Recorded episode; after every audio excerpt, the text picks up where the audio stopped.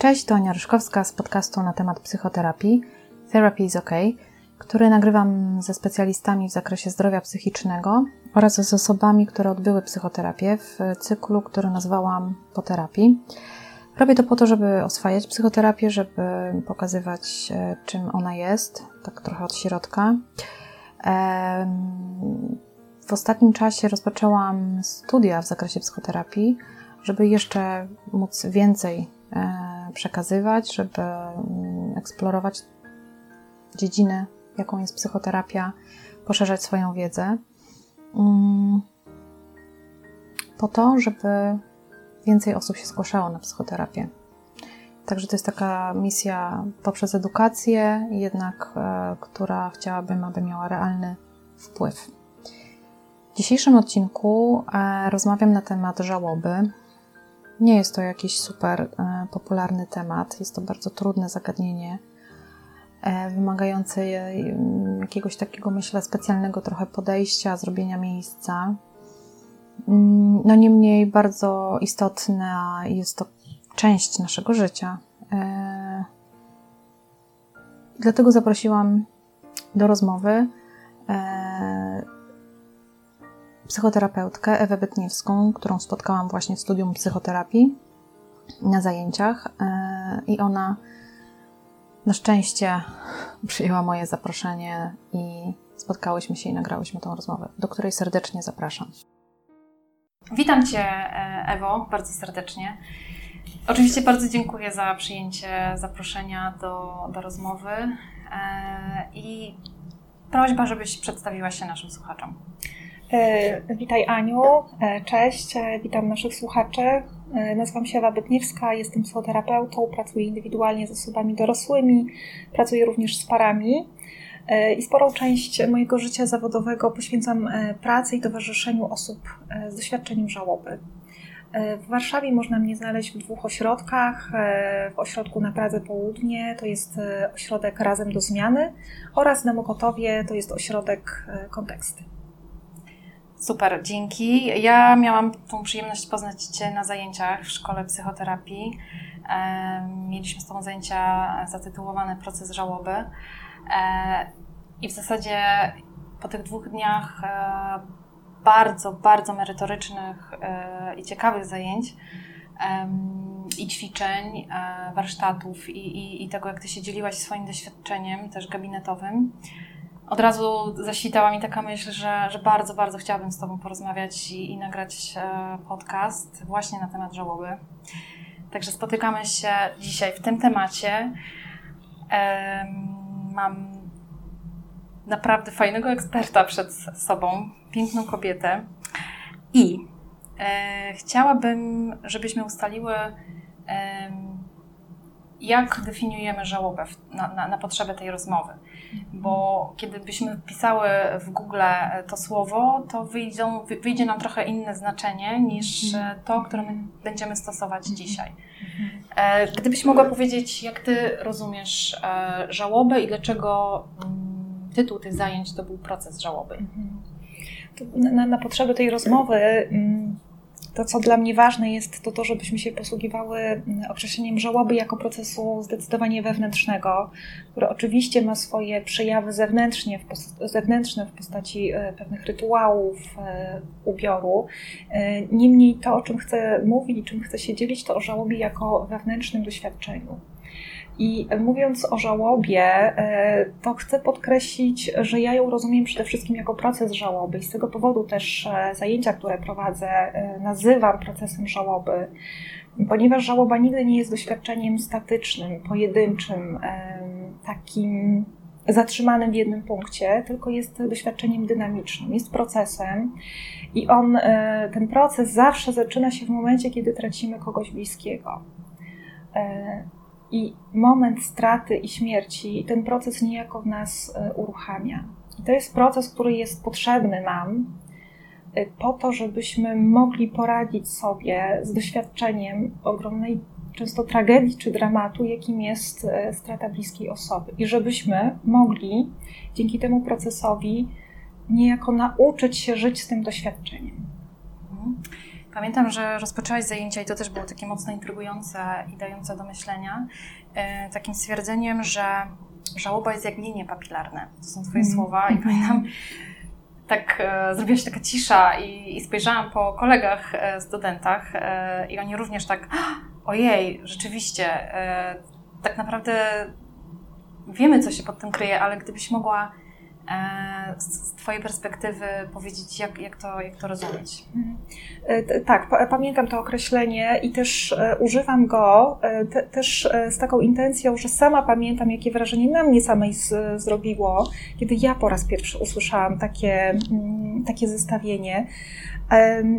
Ja mam takie poczucie, że jest tyle rodzajów żałoby, ile osób i że żałoba jest indywidualna i jest jak linia papilarna, która jest e, nie do podrobienia, jest jedyna w swoim rodzaju. Dlatego, że e, tyle ile osób, tyle typów wrażliwości, charakteru, temperamentu, ale też tyle rodzajów więzi, która łączyła nas z naszym zmarłym. I rodzaj, ten, rodzaj tej więzi, jej głębokość, jej przebieg, e, poziom zaangażowania w tą więź będzie różny i właśnie indywidualny u e, każdej osoby. I w momencie, kiedy ta więź się przerywa poprzez śmierć bliskiej osoby, mm, to proces żegnania tej więzi, e, żegnania się z tą osobą będzie właśnie bardzo indywidualny i bardzo zależny od tego, jaka jest wrażliwość osoby, która została w żałobie. Co czuje osoba, która tak z perspektywy psychologicznej, psychoterapeutycznej, która utraciła kogoś bliskiego? Jakie to są emocje, doznania w ciele? Jakie to aspekty też mhm. dotyka? Mhm. Dziękuję, że zwróciłaś uwagę też e, na taki temat, e, że żałoba i sytuacja, w której osoba znajduje się w żałobie, uruchamia ją na różnych poziomach, na różnych wymiarach. I takim, e, tak jak mówisz, takim najbardziej dostrzegalnym wymiarem czy przejawem żałoby są emocje, uczucie i emocje, taki poziom psychologiczny, który jest y, najbardziej widoczny. Ale że też ta żałoba może być widoczna w tym, że ona jakoś odbija się w tym, jak reaguje nasze ciało, jak reaguje nasze otoczenie. Natomiast to, co jest charakterystyczne, że w żałobie mamy do czynienia z, z, z, reakcją emocjonalną z takich dwóch grup emocji. Takich emocji, które ja nazywam emocjami kruchymi i emocjami e, silnymi.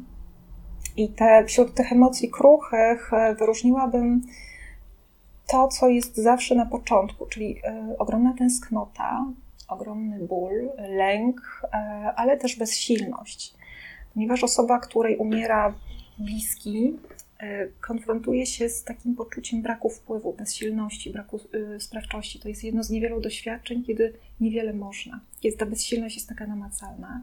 I takie emocje towarzyszą osobie, która e, traci kogoś bliskiego, ale równocześnie, i warto o tym pamiętać, e, jest ta druga grupa e, uczuć, które może są nieoczywiste w przypadku żałoby, ale jednak są i są to emocje typu gniew, złość, czasami niechęć, irytacja, czyli, czyli emocje takie dość silne, wyraziste, które mogą towarzyszyć w takim doświadczeniu niezgody na to, co się stało, niegodzenia się na tą e, rzeczywistość śmierci, niegodzenia się na brak e, naszego bliskiego.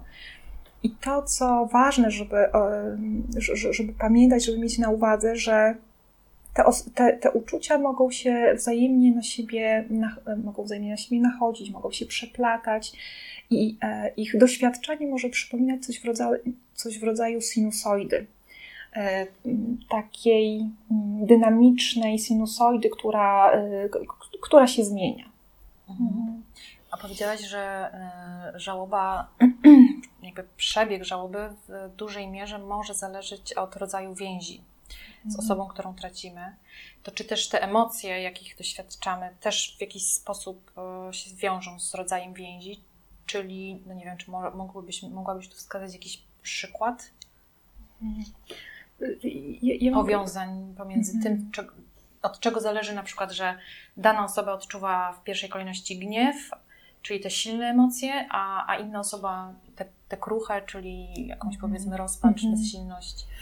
Mam poczucie, że dużo jest zmiennych wpływających na to, jak zacznie się konkretna żałoba u konkretnej osoby, czyli na czym będzie polegała ta, ta, ta, ten indywidualny przebieg, ponieważ to obok tego, jaka, jaki rodzaj więzi łączył nas z osobą zmarłą, to oprócz tego ma znaczenie też, mają też znaczenie okoliczności straty, albo moment, w którym dowiadujemy się o stracie, albo różne e, okoliczności w ogóle towarzyszące temu doświadczeniu. I e, pewnie będzie miało znaczenie, e, i, i bo pytasz o przykłady, mhm. że pewnie znaczenie będzie miało, inna będzie sytuacja, jeżeli nasz bliski długotrwale i przewlekle choruje. My się nim zajmujemy i ta perspektywa śmierci jakoś jest już oswojona, chociaż jej przyjście będzie trudne, i będzie powodowało ból i, i, i, i rozpacz i bezsilność, ale myślę sobie o sytuacji, kiedy ktoś bliski wychodzi z domu e, i jest potrącony przez e, samochód na przejściu dla pieszych. Jest to sytuacja e, zupełnie niezawiniona i nie, nie, nieprzewidywalna.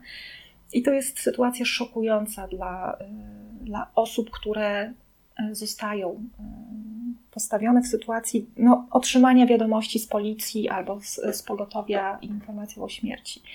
E, to jest informacja dużo bardziej zaskakująca, dużo bardziej szokująca. Nie chcę powiedzieć, że przez to mniej lub bardziej bolesna niż ta poprzednia, o której wspomniałam, ale tutaj będą być może na początku emocje takie z, bardziej niedowierzania, e, takie związane z szokiem, z takim nieprzyjmowaniem e, rzeczywistości. Być może też gniewem e, na, na osobę, która spowodowała ten wypadek, na, na sytuację, która doprowadziła do tej, do tej tragedii.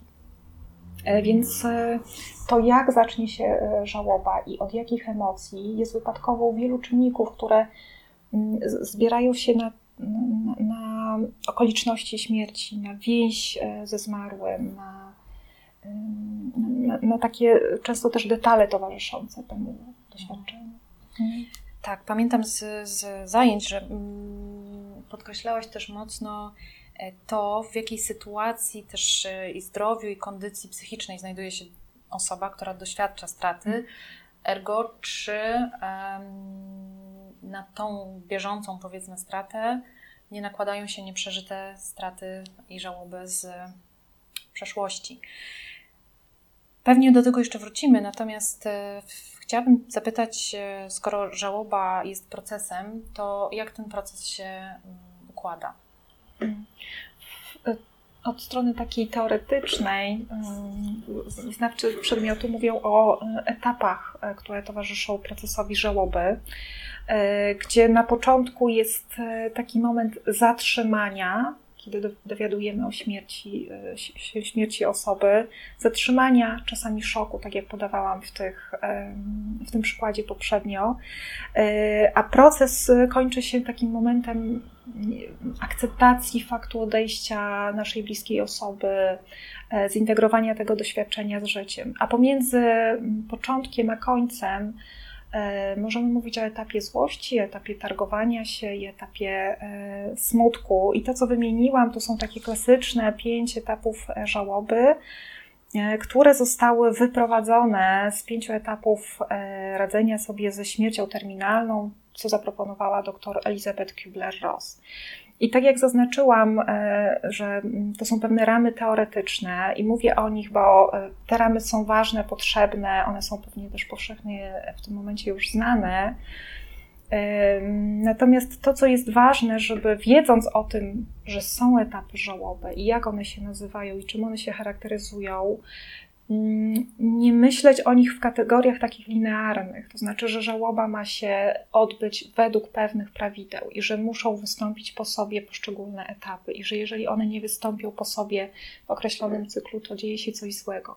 Bardziej e, e, zachęcałabym e, siebie i wszystkich słuchających, ale też osoby, które są w tym procesie żałoby, żeby dawały sobie prawo do takiej wolności w przeżywaniu żałoby i nie przywiązywaniu się do tego, że e, muszą czy są zobligowane, żeby jakiś etap e, przeżyć w określonym czasie. Tak. Mhm.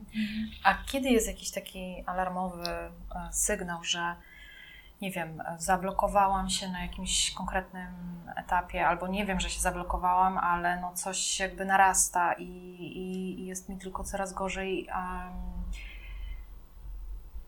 czyli to jest pytanie, jak sobie tak naprawdę pomóc, kiedy żałoba staje się czymś nie do wytrzymania, albo jak bliscy obserwujący osobę, która jest w żałobie, mogą pomóc takiej, takiej osobie, która ewidentnie gdzieś tam się powiedzmy mm, kolokwialnie zacięła, ale tak naprawdę no, no nie może pójść dalej tak, w tym mhm. procesie właśnie. Mhm. Co, co, co może taka osoba zrobić, bądź też bliscy tej osoby. To, to, to co nazwiał, nazwałaś takim zacięciem się, to jest taki moment, który bardzo często y, obserwuję, czyli gromadzenie w sobie, czy zatrzymywanie, czy przytrzymywanie w sobie emocji i uczuć, które y, zostały uruchomione w związku ze śmiercią, ale też z taką odmową y, przeżywania ich, albo niechęcią przeżywania ich, z tego powodu, że są zbyt silne, zbyt intensywne i przestraszają. I że towarzyszy takie poczucie, że zbytnie zajmowanie się tymi emocjami może, może spowodować niewyobrażalny ból, dużo większy niż ten ból spowodowany śmiercią e, osoby. E, to, co jest e, takie kluczowe i myślę z takiego bardzo praktycznego punktu potrzebne, to to, żeby znaleźć jedną osobę, jedną osobę w miarę zaufaną i w miarę taką dającą poczucie bezpieczeństwa i próbować znajdywać słowa i opowiadać o tym, e, co jest zatrzymane, co jest utknięte, co jest e, nie, niewyrażone. I bardzo często w naszym otoczeniu możemy znaleźć taką osobę. To może być przyjaciel, partner, e, bliska sąsiadka, jakaś osoba zaufana z pracy. Natomiast jeżeli czujemy, że nasi bliscy nie są gotowi na na taką rozmowę, albo nie znajdujemy takiej osoby, bo tak też się może zdarzyć, to warto wtedy e, sięgnąć pomocy e, psychoterapeutów, czy, czy udać się do e, fundacji, które pomagają osobom w żałobie.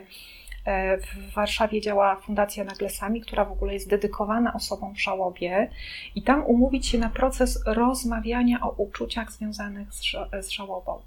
Bo to, co to, o czym my tutaj rozmawiamy i powód, dla którego spotkałyśmy się, żeby porozmawiać o procesie żałoby, to czym jest proces żałoby? Proces żałoby i, i przechodzenie procesu żałoby to jest e, rozmawianie o uczuciach i emocjach związanych ze stratą.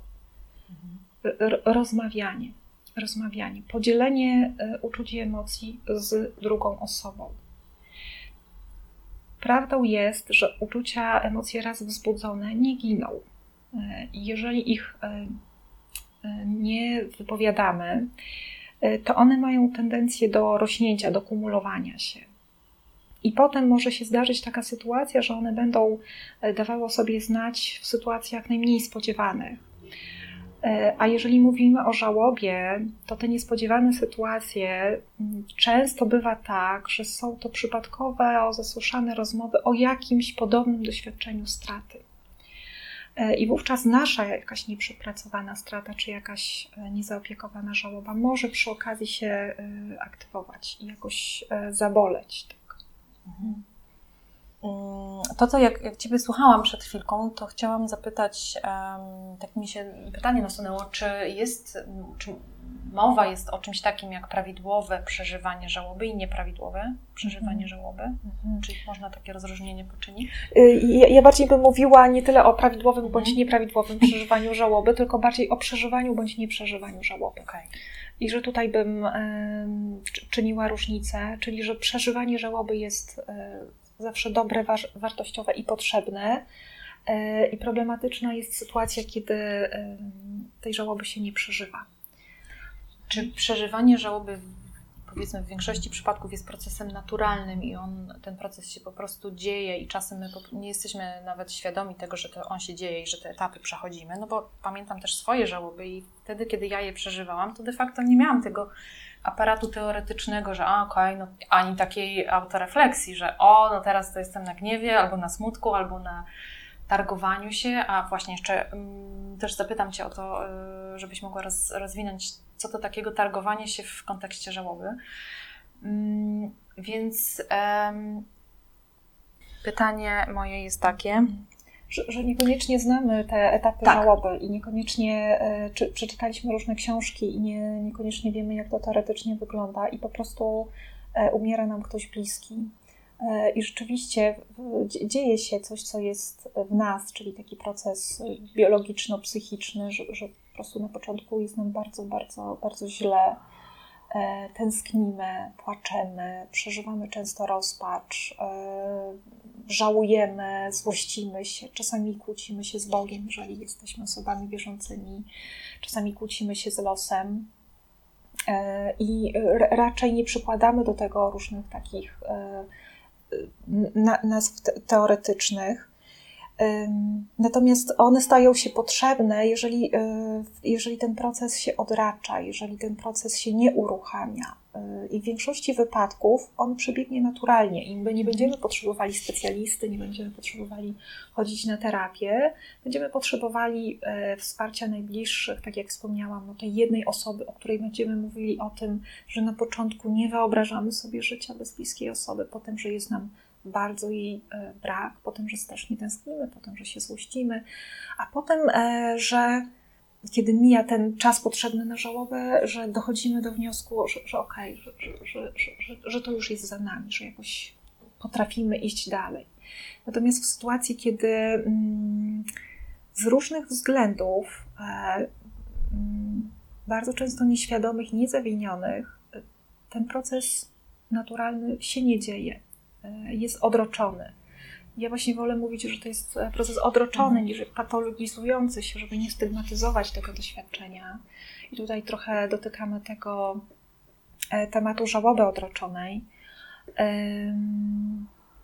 Mam, mam poczucie, że jest taki rodzaj strat i taki rodzaj okoliczności tych strat i taki poziom tragedii, która dzieje się przy okazji, że mierzenie się z, z emocjami, które towarzyszą, przez długi czas będzie dla osoby, która ich doświadcza, wręcz niemożliwe.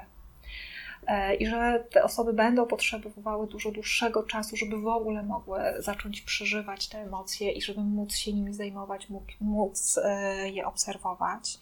Ta żałoba się e, wtedy odracza ale myślę sobie, że e, jedną kwestią są okoliczności, dramatyczne śmierci, dramatyczne e, zaginięcia. E, no właśnie w tle słyszymy karetkę pogotowia. Myślę sobie o takich nagłych odejściach osób w wyniku COVID, kiedy kiedy nasz bliski po prostu pewnego dnia wsiada do karetki, a potem nie możemy mieć z nim kontaktu i to jest też dramatyczne odejście. To są trudne okoliczności i, i, i trudno nam się potem z tym pogodzić.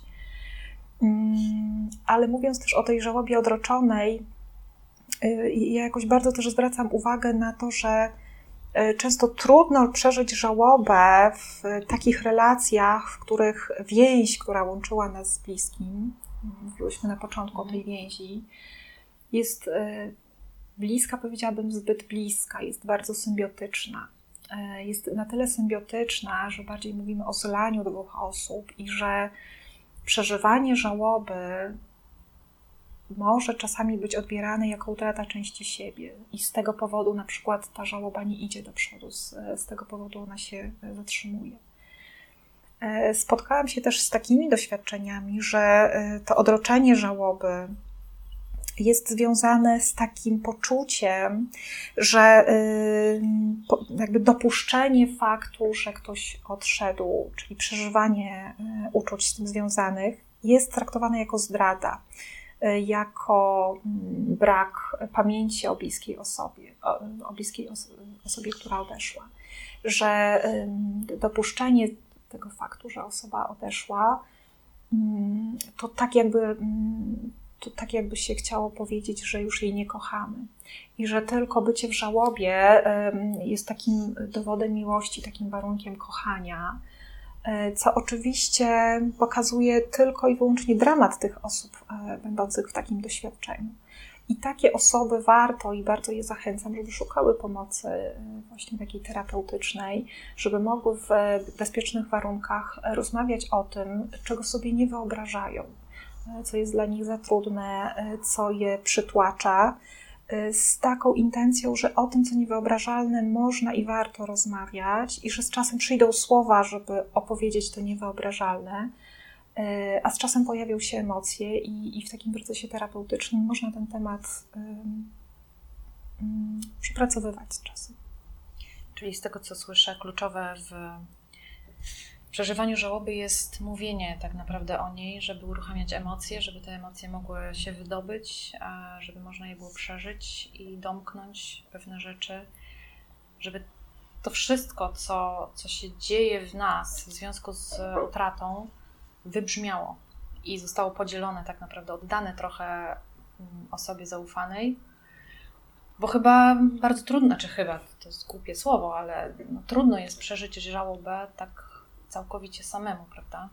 Jednak jest tutaj e, potrzebny ten czynnik ludzki, e, ugłaśnianie i, i to uzdrawianie e, rozmową, tak naprawdę.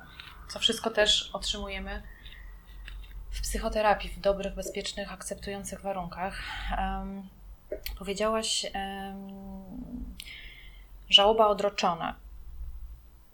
Podałaś już e, pewne, pewne um, przykłady, a jakie jeszcze są e, rodzaje żałoby? Czy można w jakiś sposób e, to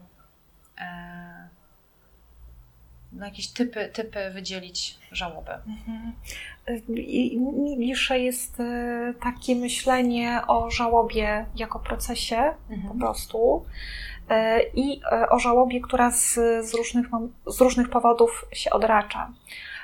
I mm, okej, okay, możemy spotkać się z różnymi typami żało, podziałów na żałobę po śmierci dorosłych osób, żałobę po śmierci dzieci. I one, te typy będą miały swoją specyfikę. Ja sobie myślę, że ta, ta potrzeba, czy poszukiwanie definicji, czy rodzajów, typów żałoby, że jest czymś takim naturalnym, mhm. y, ponieważ y, doświadczenie śmierci jest tak doświadczeniem konfrontującym i też takim bezradnym dla nas, dla nas przeżywających żałobę po, po, po stracie, że, że szukamy jakichś ram, jakichś nazw, jakichś typologii, żeby jakoś się w tym ułożyć, odnaleźć, e, umiejscowić, bo to przywraca nam tak sobie myślę, takie poczucie bezpieczeństwa, które jest zachwiane, kiedy dzieje się coś, co to poczucie bezpieczeństwa nam mm, narusza. E, I że e, próbujemy gdzieś się odnaleźć, czy, czy to, co się z nami, próbujemy odnaleźć się w tych typologiach, żeby sprawdzić, czy to, co przeżywam, jest jeszcze w granicach normy, czy to jest już poza normą, czy ta żałoba jest prawidłowa, czy ona jest nieprawidłowa. I że tutaj gdzieś bym upatrywała tak, tak, tak tego, o czym Ty mówisz, czym się dzielisz, czyli takich e, poszukiwań.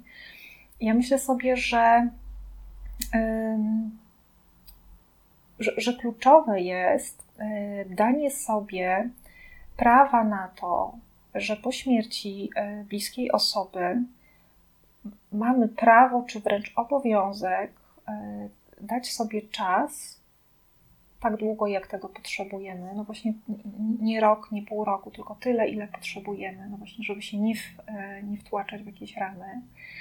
I e, czas ten poświęcić na e, skierowanie uwagi do wewnątrz, a nie do zewnątrz. A myśląc o skierowanej uwadze do wewnątrz, to sprawdzanie dzień po dniu, tydzień po tygodniu, czy te emocje, które były na początku trudne, rozdzierające, bolesne, mm, maleją na sile, y, czy rosną, czy zasklepiają się, czy mamy poczucie, że my mamy z nimi kontakt, czy mamy poczucie, że się od nich odcinamy i oddalamy, bo tak też może być.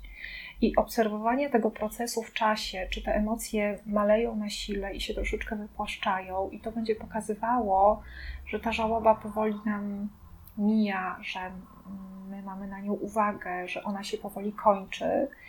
Natomiast jeżeli te emocje będą e, cały czas silne, cały czas takie nie, nieułożone, cały czas dramatycznie takie e, utrudniające nam życie, to pokazuje, że e, albo potrzebujemy też nad tym popracować ze wsparciem, albo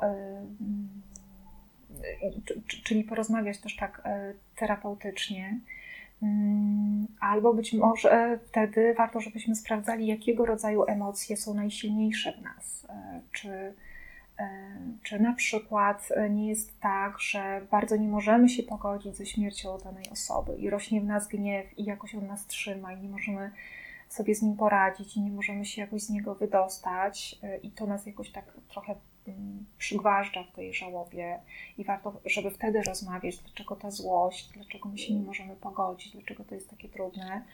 Albo może być sytuacja e, odwrotna, kiedy mm, jesteśmy przewlekle smutni, e, przewlekle, ale w takim sensie, że nie, nie nie jesteśmy w stanie z tego smutku wydobyć się, że, że on czasami ma postać taką e, no, ba, bardzo, bardzo przytłaczającą i to też jest do oglądania i sprawdzania, dlaczego właśnie tak i co, co, się, co, co się dzieje.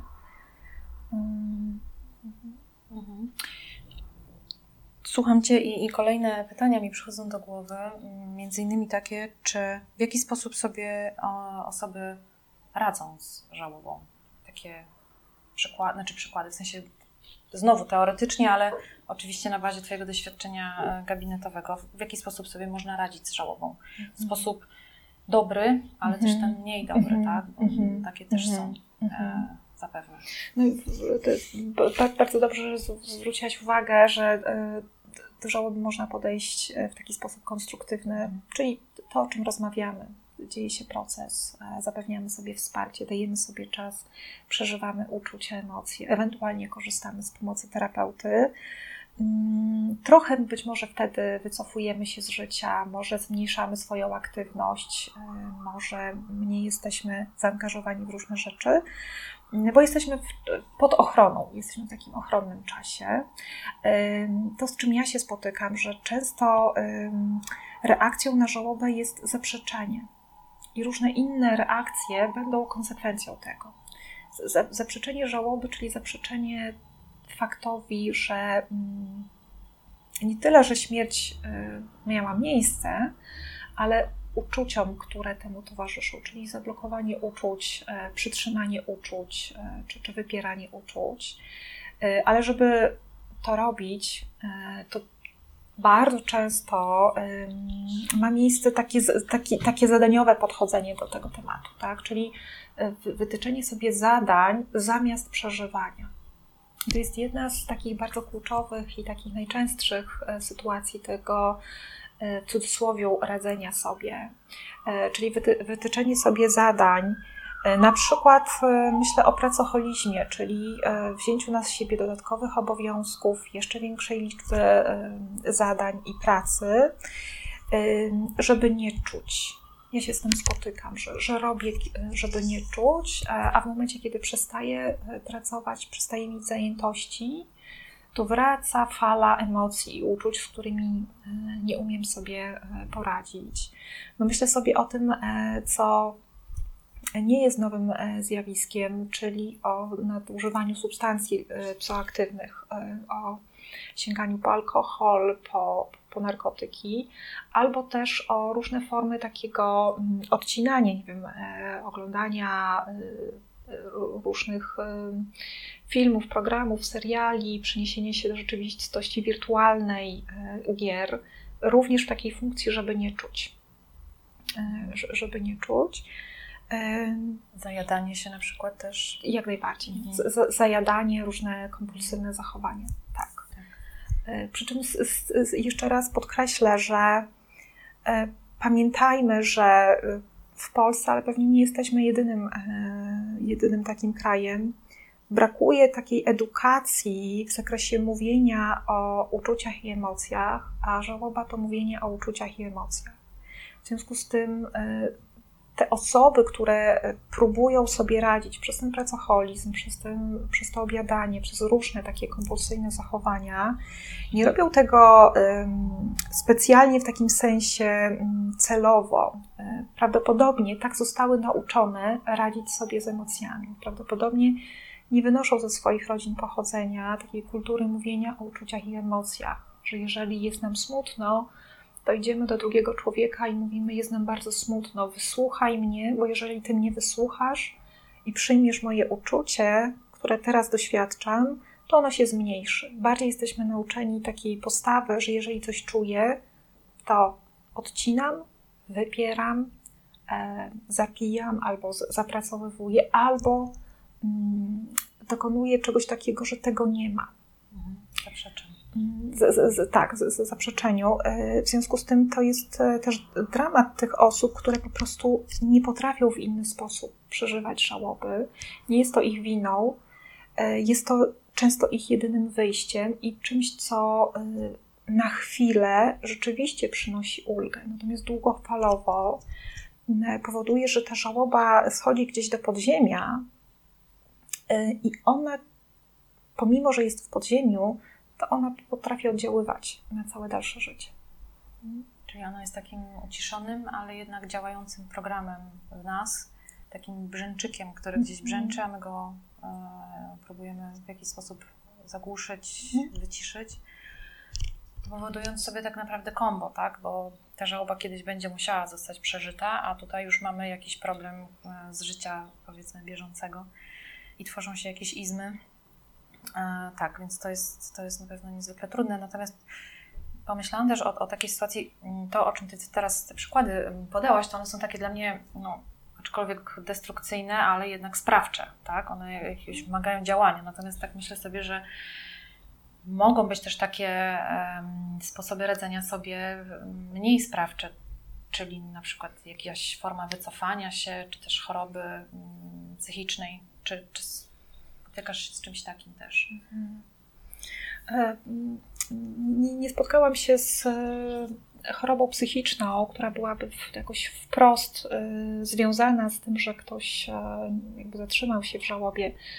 Też nie chcę, żeby powstało takie przekonanie, że żałoba i choroba psychiczna mają coś ze sobą wspólnego. Mhm. Żałoba jest jednak naturalnym, fizjologicznym procesem, a choroba psychiczna to jest jednak dysfunkcja na poziomie mózgu, na poziomie układu nerwowego. Y, natomiast y, tak, to o czym powiedziałaś, y, te, też się zdarza, ale bardziej nawiązuje do takiego, takiej formy nieradzenia sobie z dotkliwością straty, która powoduje trwałe wycofanie. Nie tyle chorobę, jeszcze raz podkreślę, psychiczną, ale trwałe wycofanie z życia. Czyli e, ja, ja mówię wtedy o e, życiu w śmierci, e, ponieważ nadal trwa życie, ale to jest jakby mm, pewnego rodzaju martwota, pewnego rodzaju takie utknięcie. To jest takie życie jakby w śmierci, czy wokół tego tematu śmierci. Tak często bywa w sytuacji tej żałoby odroczonej, kiedy mm, to, co się dzieje i to, co jest bardzo trudne dla tej osoby, ale też dla otoczenia, to brak takiej perspektywy tu i teraz i perspektywy na przyszłość. Jest tylko perspektywa przyszłości. Jest taka perspektywa e, utknięcia w tej przyszłości. Jest to o tyle trudne i dramatyczne, że to wycofanie i w ogóle podoba mi się słowo, które używa, użyłaś, że, że wycofanie jest e, z relacji, z życia społecznego, z życia zawodowego, z takiego właśnie, z tej perspektywy tu i teraz. Mm, często w takich sytuacjach warto zachęcić taką osobę, albo jeżeli mamy w rodzinie taką osobę, albo obserwujemy w swoim otoczeniu, do konsultacji farmakologicznej, tak? bo, bo często to wycofanie może mieć e, docelowo taką, taką reakcję depresyjną gdzieś w tle i wtedy warto wspomóc się farmakologicznie, żeby tej osobie pomóc wrócić do tu i teraz, no i oczywiście zaproponować psychoterapię.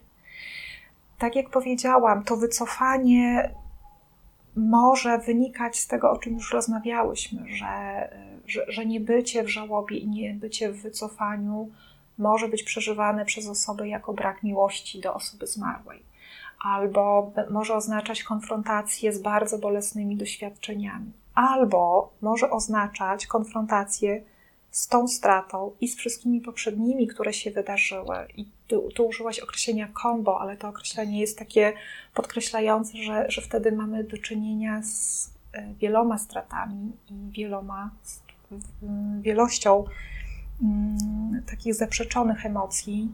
I ja wyobrażam sobie, że takie osoby naprawdę mogą się tego bać i mogą się wycofywać, ilekroć e, one same poczują lub otoczenie będzie je zachęcało do tego, żeby te emocje i uczucia oglądały.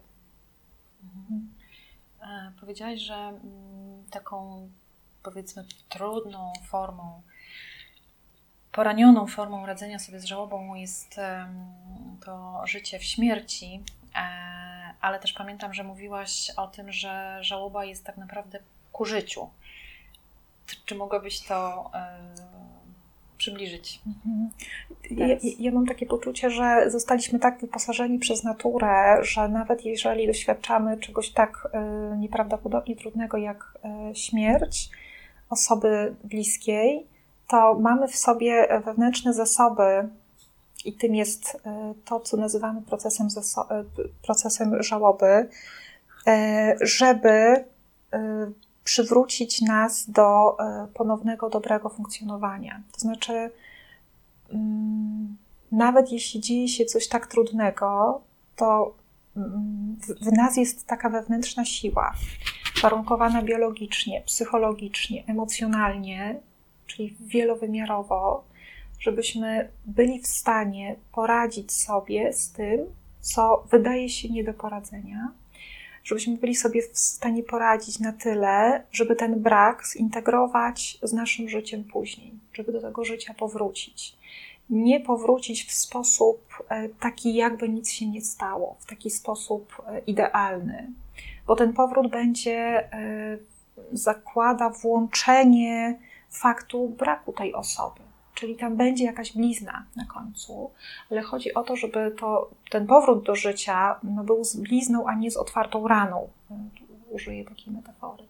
Więc w tym sensie, że dobrze przeżyta żałoba, dobrze, czyli e, z uważnością na siebie, z uważnością na siebie, na, na własny proces, jest warunkiem dobrego powrotu do życia, do y, rodziny, do relacji, do wykonywanych zajęć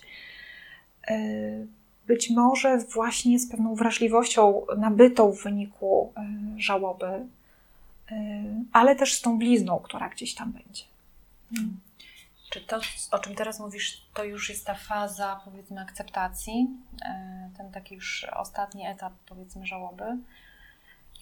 Tak, tak. To, to, to, jest ta ostatnia faza, która jest najbardziej taką oczekiwaną fazą, taką, która oczekiwaną w tym sensie, że, że ona daje dużo nadziei, że to, co się aktualnie dzieje, czyli ta sinusoida naszych uczuć, e, różne trudności, których doświadczamy, e, wizyty na cmentarzu, e, codzienność w naszym mieszkaniu, gdzie brakuje nam tej bliskiej osoby, niemożność zadzwonienia do niej, kiedy nadal mamy w komórce e, ten numer telefonu do naszej zmarłej osoby.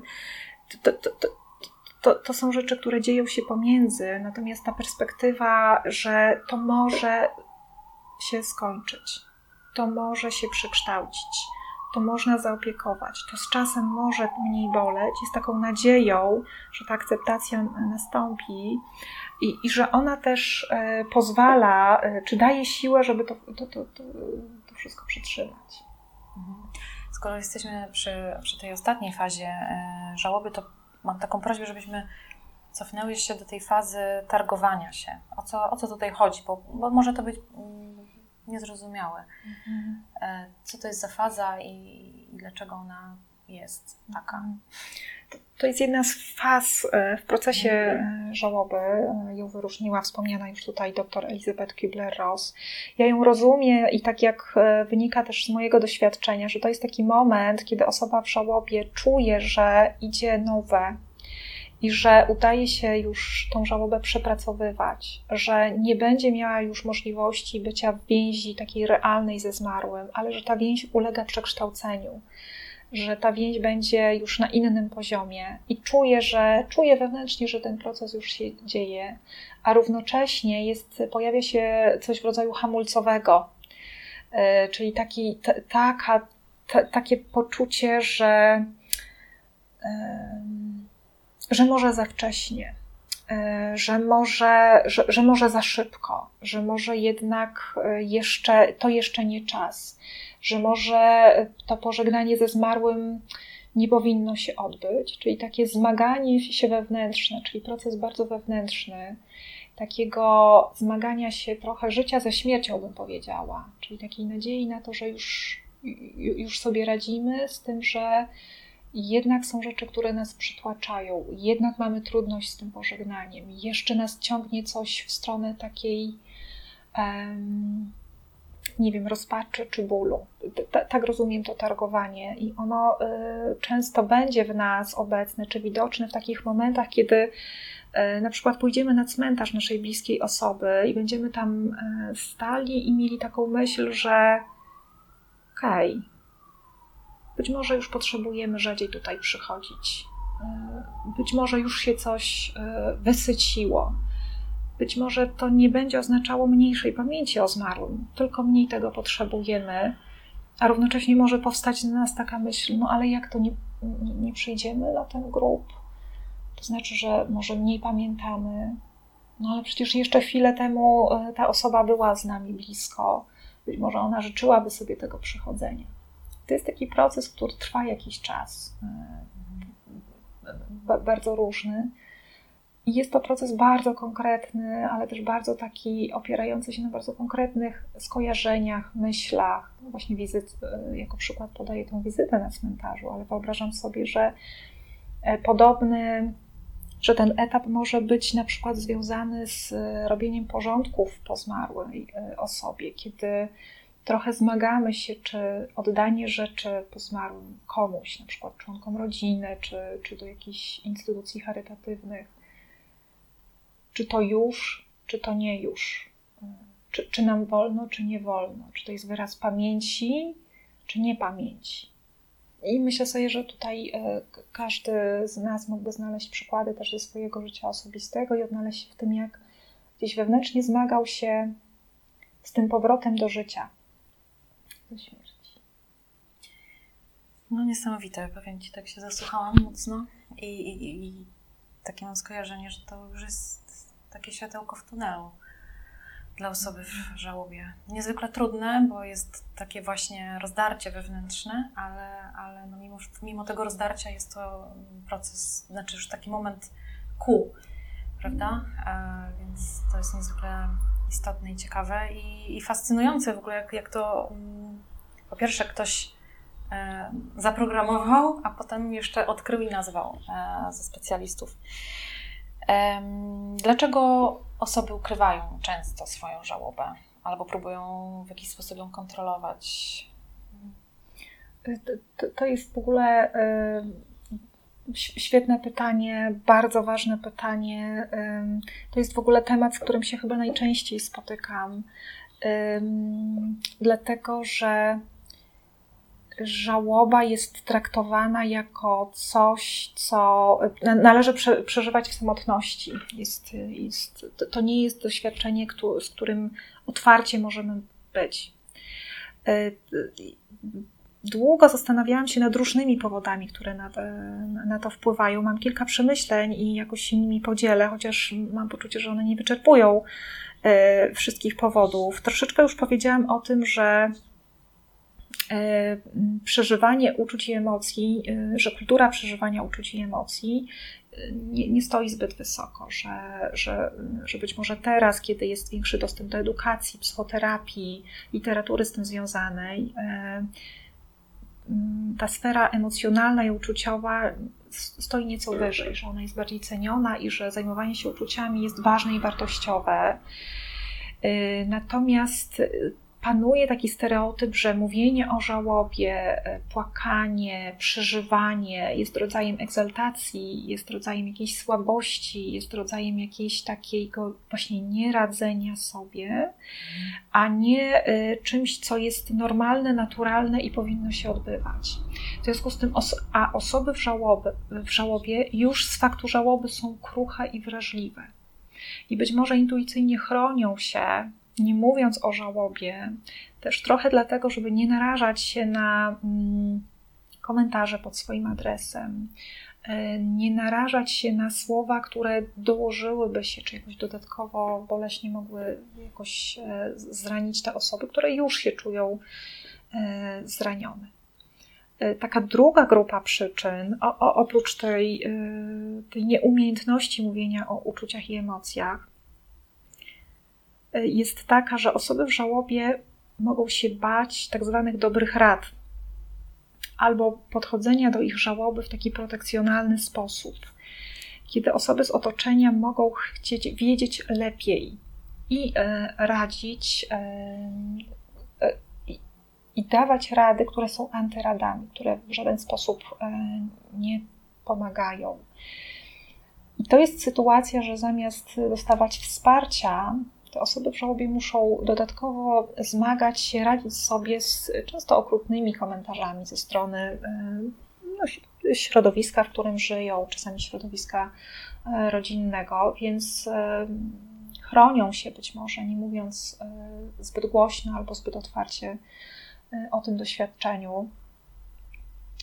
Ja też sobie myślę, że tym, co najtrudniejsze może usłyszeć taka osoba w żałobie, to takie słowa, że e, nie masz się, nie roztkliwiaj się za sobą, nad sobą. Jeżeli za bardzo będziesz przeżywał, to nikomu to nie pomoże. E, to słynne weź się w garść, mm, które często słyszą osoby w depresji, ale w, w, w żałobie jest to o tyle trudne, że to są komunikaty niemożliwe do zrealizowania. Czyli e, osoba słyszy komunikaty, które są nie, nierealizowalne. E, jeśli jest się w rozpaczy, to nijak nie można się wziąć w garść. Rozpacz trzeba przeżyć. Jeżeli jest się bardzo smutnym, to trzeba się wysmucić, a nie nie przeżywać. E, czyli najtrudniejsze komunikaty, które mogą usłyszeć osoby w żałobie, to zakaz przeżywania emocji. Albo taką radę nie przeżywaj, nie masz się. Ale jak jesteśmy jeszcze przy tych komunikatach, to myślę sobie, że drugą, drugą kwestią, obok tego, że mm, osoby nie mówią o żałobie, jest to, że się boją, że czują lęk, że zostaną jakoś e, e, obarczone tymi dobrymi radami. Ale z mojego doświadczenia wynika też, że te osoby nie mówią, ale boleśnie przeżywają fakt niebycia widzianymi w żałobie. Mm, niebycia widzianymi i trochę przechodzenie do porządku dziennego nad e, faktem e, żałoby. To jest troszeczkę już osobny temat, ale jakoś bardzo chcę go tutaj przy okazji poruszyć, ponieważ tak jak boli e, dobra rada w cudzysłowie, tak boli brak jakiejkolwiek reakcji. Ja się chyba częściej spotykam z brakiem reakcji niż z tymi tak zwanymi dobrymi radami. Y, a, a, brak reakcji wynika z takiego poczucia, nie wiem, co tutaj można powiedzieć, nie wiem, jak się zachować, nie wiem w ogóle, jak zareagować. Y, natomiast w, z perspektywy osoby w żałobie to jest y, bycie niewidocznym. Ja się często z tym spotykam, z takim doświadczeniem. Nie jestem widoczna jako wdowa, nie jestem widoczna jako osoba, która straciła powiedzmy dziecko. Tak jakby nad tym się przechodzi, to się omija. I to milczenie jest takie bardzo dojmujące i równie, e, równie przykre, bolesne. równie bolesne. To co taka osoba potrzebuje usłyszeć? Potrzebuje usłyszeć, e, wiesz, nie wiem, co ci powiedzieć. Nie znajduję słów na to, jak ci pomóc, ale mogę z tobą pobyć mogę z Tobą posiedzieć, e, mogę potrzymać Cię za rękę. I jeżeli naprawdę nie wiemy, co powiedzieć, to powiedzmy to, że nie wiem, co powiedzieć, ale w ogóle powiedzmy to, e, niż e, w to miejsce jest milczenie. Możemy powiedzieć takiej osobie, że nie, nie, nie, nie wyobrażam sobie, co przeżywasz. Ale cokolwiek przeżywasz, jak będziesz gotowy, to spróbuj mi o tym opowiedzieć. To nie musi być dzisiaj, jak będziesz gotowy. E, myślę sobie, że też mogą zadawać e, takie bardzo, wydaje się proste pytanie, ale bardzo potrzebne. Jak się dzisiaj czujesz? E, z akcentem na dzisiaj. Jak dzisiaj się czujesz? Jak dzisiaj ci jest? To są pytania, które otwierają rozmowę które zapraszają do rozmowy. To są pytania, które y, tworzą bliskość. Y, to są pytania, które nie zawierają rady. To są pytania, które, y, które my zadajemy z takiej mm, pozycji, no powiedziałabym, bardzo pokornej, takie mocno niepopularne może dziś słowo, że my jesteśmy obok, my nie wiemy lepiej, my chcemy pomóc, ale nie mówimy, że y, mamy receptę y, na tą pomoc. To, co też możemy dać y, osobie w żałobie, oprócz tych słów, które, które wymieniłam i tego, jak możemy się komunikować i jak to formułować, to możemy dać taką realną pomoc. Zwłaszcza w tym etapie żałoby, i właśnie nie myślę, nie, nie, w tym etapie żałoby troszeczkę późniejszym niż e, sama śmierć. Bo e, to, z czym ja się spotykam, to to, że do momentu pogrzebu, kiedy jest e, dużo różnych spraw do załatwienia, dużo się dzieje, jest dużo zadań do spełnienia, ta osoba po stracie bliskiej osoby jest otoczona jakoś, jakoś ludźmi, jest pogrzeb, są uroczystości. Natomiast bardzo będzie potrzebowała wsparcia, y, kiedy skończy się pogrzeb, kiedy skończy się y, konsolacja stypa, jakieś y, upamiętnienie tej osoby. I ja często słyszę, że przychodzi taki moment, kiedy najgorsza staje się cisza w domu, albo kiedy zaczyna docierać, że nie powtórzy się rytuał, że nasza osoba wraca do domu. I te pierwsze kilka tygodni po pogrzebie to jest taki moment pustki, takiego docierania realności. I to wtedy te osoby często zostają pozostawione troszeczkę same sobie, no bo odbył się pogrzeb, bo, bo, bo odbył się ten rytuał. A wtedy one potrzebowałyby takiego zwrócenia uwagi, że zwrócenia na nie uwagi, ale też mogą potrzebować wtedy naszej e, realnej pomocy w postaci e, nie wiem, nocowania e, z nimi, zamieszkania na jakiś czas, zajęcia się dziećmi, pomocy w sprawach takich finansowo, podatkowo, spadkowych, pomocy w takiej bieżącym funkcjonowaniu. Myślę sobie o osobach, które zostają na przykład same z dziećmi albo mają jakąś trudną sytuację mieszkaniową E, żebyśmy pamiętali, że ta pomoc może mieć wymiar taki emocjonalno-psychiczny, ale też może mieć bardzo taki wymiar fizyczny i te osoby są wdzięczne. Też yy, chciałam zwrócić jeszcze na jedną, jedną rzecz uwagę, że żebyśmy się my, to osoby towarzyszące osobom w żałobie, e, czy pomagające, czy chcące pomóc, żebyśmy się nie zrażali taką sytuacją, kiedy te osoby będą odmawiały kontaktu, e, nie odbierały telefonów, mówiły, że nie chcą rozmawiać, e, żebyśmy na siłę nie wyciągali ich do życia, do spotkań, ale żebyśmy byli stale w kontakcie, czyli żebyśmy byli wytrwali w ponawianiu kontaktu, bo one tego bardzo potrzebują. I one naprawdę mogą nie chcieć e, z nami rozmawiać dzisiaj, ale mogą bardzo potrzebować z nami porozmawiać jutro i nie mieć siły do nas zadzwonić. Więc jeżeli e, naprawdę chcemy pomóc, to bądźmy tacy wytrwali i nieustępliwi w takim podtrzymywaniu oferty kontaktu. I bądźmy konsekwentni, to znaczy, jeżeli osoba zrobi sprawdzam i rzeczywiście poprosi nas o pomoc i, i, i nie czy zaproponuje spotkanie, żebyśmy mogli to realnie dać. Wypełnić. Mhm.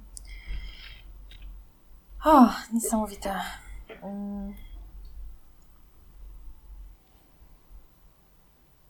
Myślę, co dalej. Pomyślałam o jeszcze takiej kategorii osób, które nie przeżywają albo nie pokazują e, swojej żałoby, żeby z takim wewnętrznym przeświadczeniem, dlatego, żeby nie dokładać jeszcze cierpienia innym członkom rodziny, prawda? Czy spotykasz się z takimi przykładami osób? Hmm. Tak, i to, to, o czym mówisz, e, to jest takie e, pokutujące przekonanie, że mówienie o swoich emocjach jest nie dzieleniem się czymś, co jest naturalne, normalne, ale jest właśnie dokładaniem, czyli dociążaniem, obciążaniem. E, być może to jest związane z, z, procesem wychowania, kiedy, kiedy te emocje, które doświadczamy, często bardzo silne czy zmienne, nie, wiem, nie są przyjmowane albo powodują u naszych opiekunów takie poczucie, że, że są nimi obciążeni, e, no właśnie, że im dokładamy i rośniemy z takim przekonaniem często, że e, to, co przeżywamy, jest krzywdzące dla innych, że właśnie jest krzywdzące, dokładające. I tak, tak, i to może też być takim mm, czynnikiem powstrzymującym mhm. przed, y, przed dzieleniem się. Czyli sobie pewna też strategia, tak? Mhm. Trochę nieświadoma, ale jednak odraczania sobie tej żałoby w imię ochrony bliskich. Tak, w imię dobra. Mhm, jasne, ale no, nie prowadzi to na pewno do uwolnienia, prawda, z, z, z emocji związanych ze stratą. Um, to, co mnie też ciekawi uh, i myślę, że wiele osób również, to takie zagadnienie jak um, żałoba po zwierzęciu. Czy mhm. spotykasz się z, mm-hmm. z, takimi osobami, które cierpią, a które no, na pewno też nie mają łatwo, tak? No bo ta żałoba w tym mhm. momencie jest taka trochę pewnie trywializowana. Mm-hmm. Jak to wygląda u Ciebie? Ja się spotkałam z, spotkałam i spotykam e, z żałobą po, zwierzę, po zwierzętach, po różnych zwierzętach. E, nie będę podawała przykładów ze względu na szacunek dla osób, z którymi pracuję i nie chcę tego robić. E, natomiast mogę powiedzieć ogólnie o tym temacie, że to jest taki typ żałoby, nieprzyjmowanej, żałoby nieuznawanej. Taką żałobą e, nieuznawaną, nieprzyjmowaną, czy taką żałobą czasami stygmatyzowaną jest na przykład żałoba po śmierci samobójczej. Mhm. Natomiast żałoba po, po śmierci zwierzęcia jest troszeczkę trywializowana. E, jest e, troszeczkę traktowana że w zasadzie po czym tu żałować, że w zasadzie nie ma powodu do, do, do żałoby. E, a często poza takim aspektem, że zwierzę jest kilkanaście lat po prostu członkiem rodziny i jest nam bardzo, bardzo źle, kiedy ten członek rodziny e, przestaje być obecny, kiedy, kiedy odchodzi, umiera czy jest uśpiony, ale często też zwierzęta, z, tym, z czym ja się spotykam, pełnią bardzo ważną funkcję takiego mm, jedynego, bliskiego, żywego, ciepłego przyjaciela e, w domu, w którym często dzieje się dzieją się różne trudne rzeczy, ale takie, takie najczęstsze, z którymi się spotykam, że te trudne rzeczy, które się dzieją w domach, to jest e, chłód, to jest brak emocji, brak okazywania emocji, brak czułości i że często to podbiegające zwierzę e, do dziecka, nastolatka, młodego dorosłego, czy po prostu dorosłego człowieka jest źródłem e, bliskości i ciepła, czyli jest kimś więcej niż tylko zwierzęciem, więc jego strata jest stratą czegoś więcej niż tylko stratą e, zwierzęcia. Jest stratą e, powiernika, przyjaciela i często takiej jedynej, chciałoby się powiedzieć, osoby, która mm, daje czułość w miejsce osób, które jej nie dają, a powinny nam ją e, dawać. Natomiast wyobrażam sobie, jak trudno jest o tym mówić innym ludziom, bo tutaj w przypadku tej, tej straty, no, obawa przed odrzuceniem, czy takim właśnie potraktowaniem tej żałoby jako czegoś nieważnego jest dużo większa. Cieszę się, że, że tutaj miałam okazję ten wątek poruszyć, e, żałoby po zwierzęciu. Jest to dla mnie istotny. Myślę, że też mocno pomijany literaturze, w jakimś powiedzmy dyskusji, czy, czy też artykułach, więc cieszę się, że osoby, które mają takie doświadczenie, no, mo mogą się z tym zidentyfikować. Um, wspomniałaś wcześniej o e, stygmatyzującej żałobie. Um, jaka to jest żałoba? W, w kontekście jakiej jakich okoliczności? No, głównie myślę tutaj o śmierci samobójczej jako takim e, typowym przykładzie e, śmierci, straty stygmatyzującej, ponieważ e, ona uruchamia w otoczeniu bardzo często mm, komentarze, komentarze, epitety często, często takie wyrażenia, które są no bardzo, bardzo bolesne. Trochę taką sytuację pokazywania palcem tej rodziny, w której doszło do śmierci samobójczej, czy dziecka, czy osoby e, dorosłej. I myślę sobie, że to jest podwójnie trudne dla osób, które doświadczają takiej straty, ponieważ one muszą sobie poradzić, e, czy potrzebują sobie poradzić z poczuciem winy, które może towarzyszyć temu doświadczeniu, że może nie przewidzieli e, sygnałów albo nie, nie w porę nie, nie, nie wychwycili tych e, sygnałów zapowiadających, że może się wydarzyć taka tragedia, że może nie porozmawiali, więc to jest poczucie winy. E, wynikające w ogóle ze straty, natomiast na to się dokłada no właśnie takie bycie mm, napiętnowanym, e, czyli jakby z zewnątrz również mają takie dociążające doświadczenia. E, ja też myślę sobie, że to jest taki typ straty, z którą trudno sobie poradzić, dlatego że osoby nigdy nie, nigdy nie uzyskają odpowiedzi na pytanie, dlaczego tak się stało że, że y, osoba y, opierająca sobie życie, no, tą tajemnicę zabiera ze sobą do grobu. Oczywiście istnieją sytuacje jakichś listów pożegnalnych, ale mimo wszystko za, zawsze zostajemy z takim dociekaniem, co było w głowie tej osoby zmarłej, że targnęła się na własne życie, jaki ten proces się dział, być może jaka choroba, być może jaka sytuacja y, jakiegoś zapętlenia czy braku wyjścia. I że to pytanie, dlaczego gdzieś, gdzieś pozostaje z tymi osobami, jest takie bardzo bardzo, e, dręczące. E, no i to poczucie winy, o którym e, już wspomniałam. Tak. Mhm. I czy ta żałoba jest takim razie dłuższa, trudniejsza, wymaga mm, interwencji specjalisty, czy, czy może osoba, która ma takie doświadczenie w rodzinie, zaznać spokoju? i przejść ten naturalny, powiedzmy, proces żałoby. Mhm. I ja myślę sobie, że, że dużo zależy od y, systemu wsparcia, który ma osoba, i czy w, czy w odniesieniu do tej żałoby, czy każdej innej, o której tutaj dzisiaj rozmawiamy. Że to nie jest tak, że jakiś typ straty powoduje, że musimy iść do specjalisty, a inny nie. Jeżeli y, system y, rodzinno-przyjacielsko, system wsparcia jest na tyle bezpieczny i dobry, to on nam pomoże e, przejść przez ten proces i znowuż on będzie trwał tyle, ile, e, ile, ile my tego potrzebujemy, ale to nie znaczy, że musimy szukać e, specjalisty. Nie jest to tak z, z siebie wynikające. Nie, nie ma takiej prawidłowości.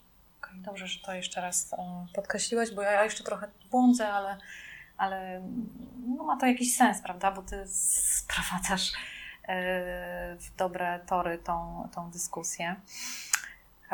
W kontekście pandemii mm, chciałabym zapytać Cię o, czy jest coś takiego jak e, żałoba zbiorowa, narodowa, społeczna. E, I tutaj przytoczę, mm, zacytuję w ubiegło weekendowym wydaniu E, Gazety Wyborczej e, był artykuł pod tytułem I tak wszyscy zachorujemy, gdzie profesor Andrzej Rychard e, poruszył bardzo ważną kwestię i, i przywołał mm, tak naprawdę słowa socjolożki Karoliny Wigury, która, mm, która powiedziała, bądź też to powiedział pan profesor, w naszym społeczeństwie empatia nie jest specjalnie rozwinięta. Śmierć zaczyna nas interesować dopiero, gdy dotyka kogoś z bliskich. 150 tysięcy osób zmarłych, w pandemii dotychczas umarło 150 tysięcy Polaków, to grupa anonimowa. Żałoba po tych osobach nie została wśród nas przeżyta. Niewiele poświęcamy autentycznej uwagi tym śmierciom. Nikt nie podjął, łącznie z mediami, próby przybliżenia tych śmierci do doświadczeń każdego z nas. Bardzo trudne to jest. No niemniej ty jako specjalista od, powiedzmy, od procesu żałoby, co mogłabyś tutaj e, w tym kontekście powiedzieć? Mhm. Ja się zastanawiałam nad tym e, cytatem, e, ponieważ wcześniej już go znałam mhm. i miałam kilka dni, żeby jakoś się do tego odnieść. Mm, I zaczęłabym od takiego osobistego osobistej refleksji, osobistego doświadczenia, które mm, jest a propos żałoby zbiorowej, żałoby narodowej.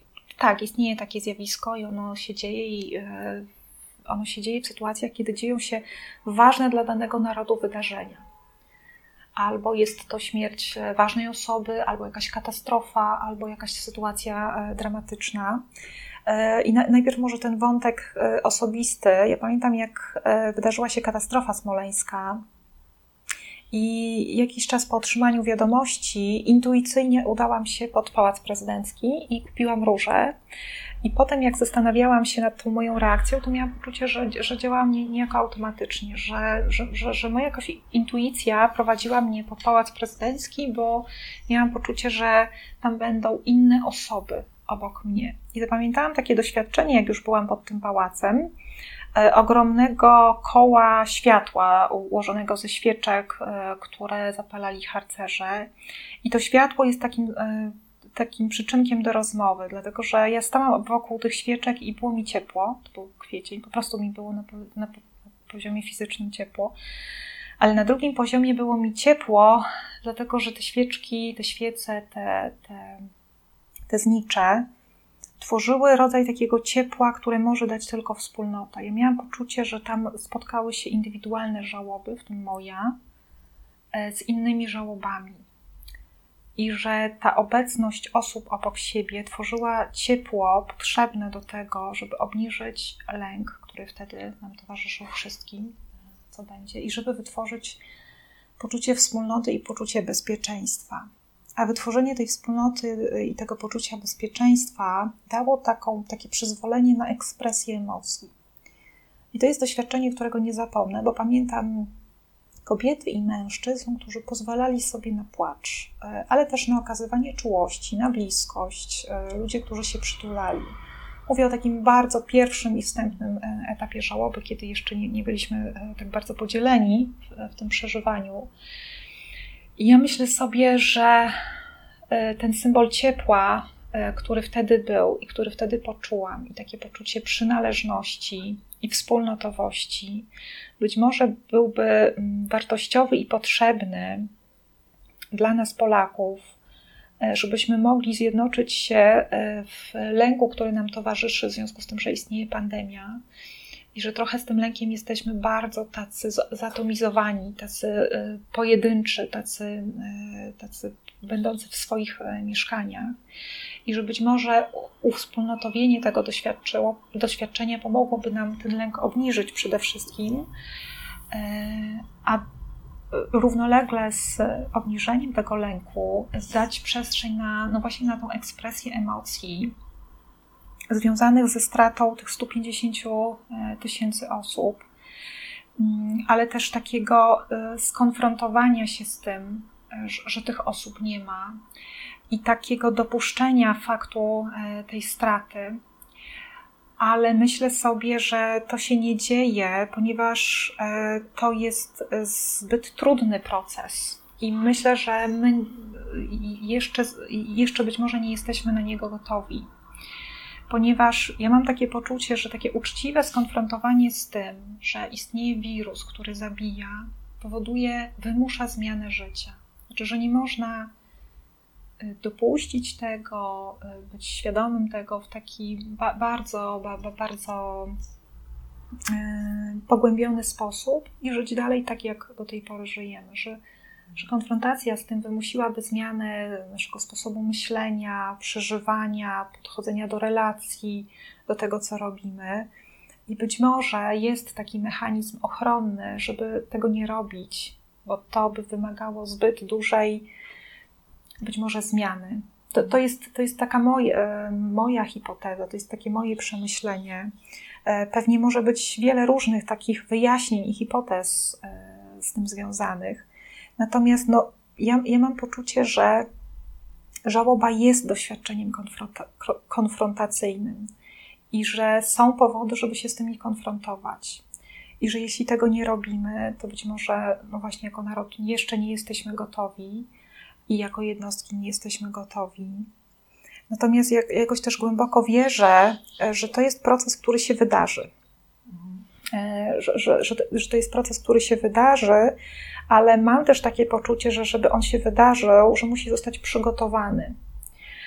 Przygotowany przez, przez takie oddziaływanie edukacyjne, informacyjne, no właśnie też to, co ty robisz w tym momencie, czyli że, że nagrywasz ten podcast, E, czyli żeby przygotować nas ludzi do tego, że e, ta konfrontacja może, e, może nastąpić, że ona choć jest trudna, ale jest potrzebna, ważna, wartościowa.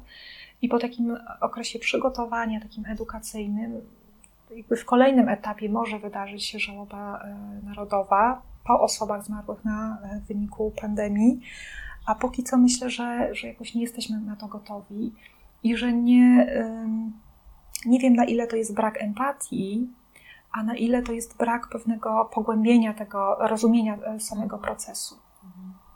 I też na pewno no, zetknęło takie, takie, taka konfrontacja, prawda, z tym, wymusiłaby e, w każdym z nas e, uznanie własnej śmiertelności, tak? I zachorowalności. Myślę, że taki czas, mam nadzieję, że on przyjdzie, bo on, no, on jest uleczający Mm, ta żałoba narodowa będzie jakimś, jakimś e, uleczająca, uzdrawiająca. Jest szansa na, na to po zakończeniu, tak? Kiedy już gdzieś zostanie od, nie wiem, um, powiedziane, że, że pandemia jako taka e, jest zakończona, więc wtedy, wtedy też przyjdzie nam się mierzyć z różnymi innymi tak, konsekwencjami, właśnie mhm. między innymi taką zbiorową żałobą, pośród naszych indywidualnych. Ewa, czy jest coś, e, czego nie poruszyłam, o co nie zapytałam, co chciałabyś dodać? E, nie jest to łatwe zagadnienie. E, cały czas mam, trochę jestem może taka sztywna w prowadzeniu tej rozmowy, ale dlatego, że mam bardzo duży szacunek do tego tematu i do osób, które, mm, o których wiem, że cierpią właśnie z powodu utraty osób bliskich. E, no i chyba nie da się jakoś też nawet tego tematu mhm. włożyć w jakieś ramy. Więc jeżeli ktoś ma wrażenie, że, że trochę mm, no, gdzieś chaotycznie może prowadziłam to, no to wybaczcie, ale, ale myślę, że sam fakt tego, że, że, że mówisz o tym, e, w taki przystępny sposób, ludzki, właśnie z doświadczenia osób z krwi i kości, które prawdopodobnie po zakończeniu tej rozmowy będziesz miała e, pacjenta niewykluczone, że właśnie z tym, z tym e, problemem. No właśnie, czy chciałabyś coś Ewa dodać na koniec? Na pewno y, chciałabym Ci podziękować, że, że, poruszasz ten temat i że bardzo jakoś e, poruszyłaś mi tą propozycją, żebyśmy się spotkały i rozmawiały o żałobie, e, ponieważ e, o, o, tym temacie nigdy za wiele, ale też, e, że, że podchodzisz te, do tego tematu i że, że jakby sposób i klimat, który wytworzył się w czasie tej rozmowy, najbardziej oddaje to, jak e, często czują się osoby w żałobie, że, że, że, że, że często o czymś mówią, e, tracą wątek, szukają go z powrotem, zawracają, że ta żałoba jest bardziej takim poszukiwaniem własnego sposobu, mierzeniem, zmaganiem się, dotykaniem tego tematu od wielu stron i że, e, że sposób, w jaki rozmawiamy, oddaje to, że to nie jest proces taki właśnie linearny, taki grzeczny, taki poukładany, że on jest właśnie taki rwany i chropowaty i że w tej rozmowie odtworzyło się coś, co, co jest naj, najlepszy, naj, najbardziej oddaje to, to, to doświadczenie osób w żałobie i też Ci za to dziękuję. E, to, co jeszcze chciałam dodać, to taki, e, taki mój może apel, nie, nie, może, po prostu apel o taką uważność, żebyśmy, mówię to do siebie, mówię to do, do nas, mówię to do naszych słuchaczy, o taką uważność e, na osoby, które są wokół nas. Bo wokół nas, jeśli teraz sobie uczciwie w tym momencie słuchając tego podcastu, zrobimy taki przegląd w głowie naszych znajomych, członków naszej rodziny, sytuacji naszej zawodowej. Na pewno zobaczymy, że e, są osoby, które mają doświadczenie żałoby. I nie mówię o stracie w wyniku COVID-u, tylko jest to tak, tak, tak powszechne doświadczenie e, żebyśmy byli uważni i sprawdzali, czy możemy jakoś im pomóc. Oczywiście nie chodzi o ratowanie tych osób, czy, czy wchodzenie w rolę terapeuty od razu, ale z mojego doświadczenia wynika, że często to pytanie, jak się dzisiaj czujesz, albo widzę, że jesteś smutny, y, czy coś się wydarzyło, y, może więcej zdziałać y, niż, niż nam się wydaje. A często być takim pierwszym przyczynkiem, czy takim pytaniem zahaczającym do tego, żeby w ogóle zobaczyć, że tak, jestem w żałobie, coś się ze mną dzieje, o, o tym możemy e, rozmawiać. Więc, ta, więc taka moje, mój apel, bądźmy uważni, bądźmy czujni.